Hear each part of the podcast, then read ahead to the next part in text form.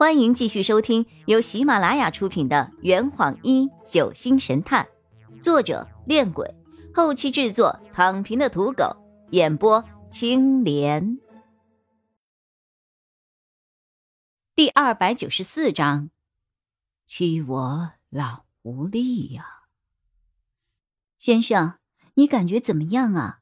要送你去医院吗？苏晴问苏木。苏木轻轻的摇了摇头：“我受的伤非常严重，医院是治不好的。那我们能够为你做些什么呢？什么也不用做。你们家吃的东西，给我一点就好。按照我现在身体的状况，大概……”还需要半个月才能够完全恢复。苏西质疑着：“你该不会是坏人吧？” 哈哈，我的脸上写了“坏人”二字吗？但是也没有写好人呢。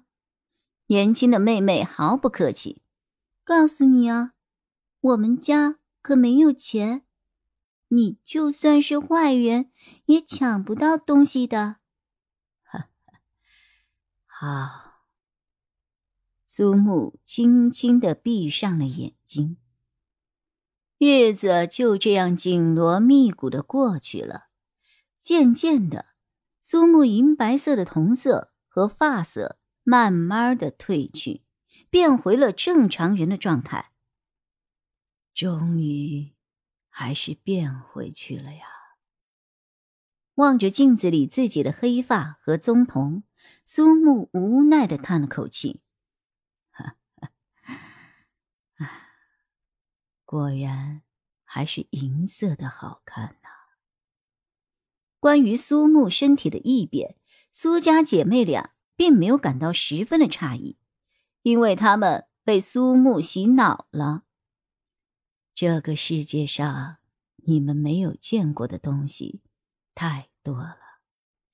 你们感到奇怪的事，在别人眼中却司空见惯。所以，不需要用一种发现新大陆的眼光来看着我。苏木静静地躺在这间茅屋内，每天都看着窗外的麻雀发呆。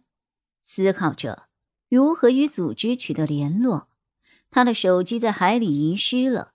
就算想借别人的电话与外界联系，他也不记得任何人的电话号码了。他偶尔能够下床走几步，但依旧不能够持久站立。他坐在门口，叹了一口气：没有专用的医疗设备和治疗手段。只能靠自身的气和体力来治愈内伤，啊，果然是有限度的。怎么才能快点好起来呢？屋子外，奶奶正坐在院子里，用灵活的手指编着竹筐。经过这几天的观察，苏木发现奶奶的眼睛似乎看不见。闲来无事。苏木与奶奶聊起了天儿。老太太，您今年贵庚啊？啊！奶奶回过头来的时候，手上的动作并没有停。您今年多少岁呀？哦，六十五岁啦。您这眼睛看不见有多长时间了？哎呀，快有十几年了吧？哈，没事儿，早就习惯啦。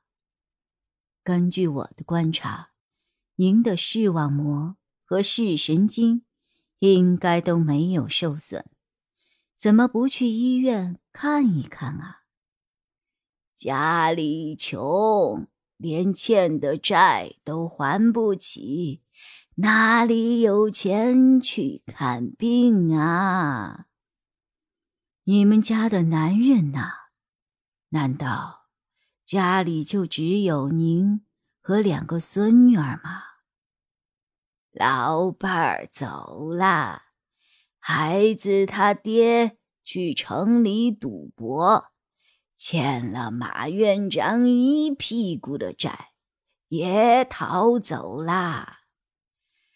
唉，苏木愣了一下。城里赌博，不会是在我的赌场吧？苏西提着鱼从远处跑了回来，他身后还跟着几个皮肤黝黑的同龄孩子。苏西跑到院子门口的时候，摔了一跤，几个孩子跑上前来，对他又拉又扯：“丑八怪，丑八怪，丑八怪，丑八怪！吃那么多的鱼，难怪越来越丑。”丑八怪，丑八怪，天天缠着罗家少爷，真不要脸！羞羞，不要脸！丑八怪，不要脸，不要脸！哈哈哈哈！被同龄孩子一阵奚落之后，苏西抓起地上泥土朝他们扔去，几个孩子也纷纷抓起石子儿反抗。奶奶上前劝架，几个孩子却越闹越欢。苏木摇了摇头，还真是南村群童。欺我老无力呀！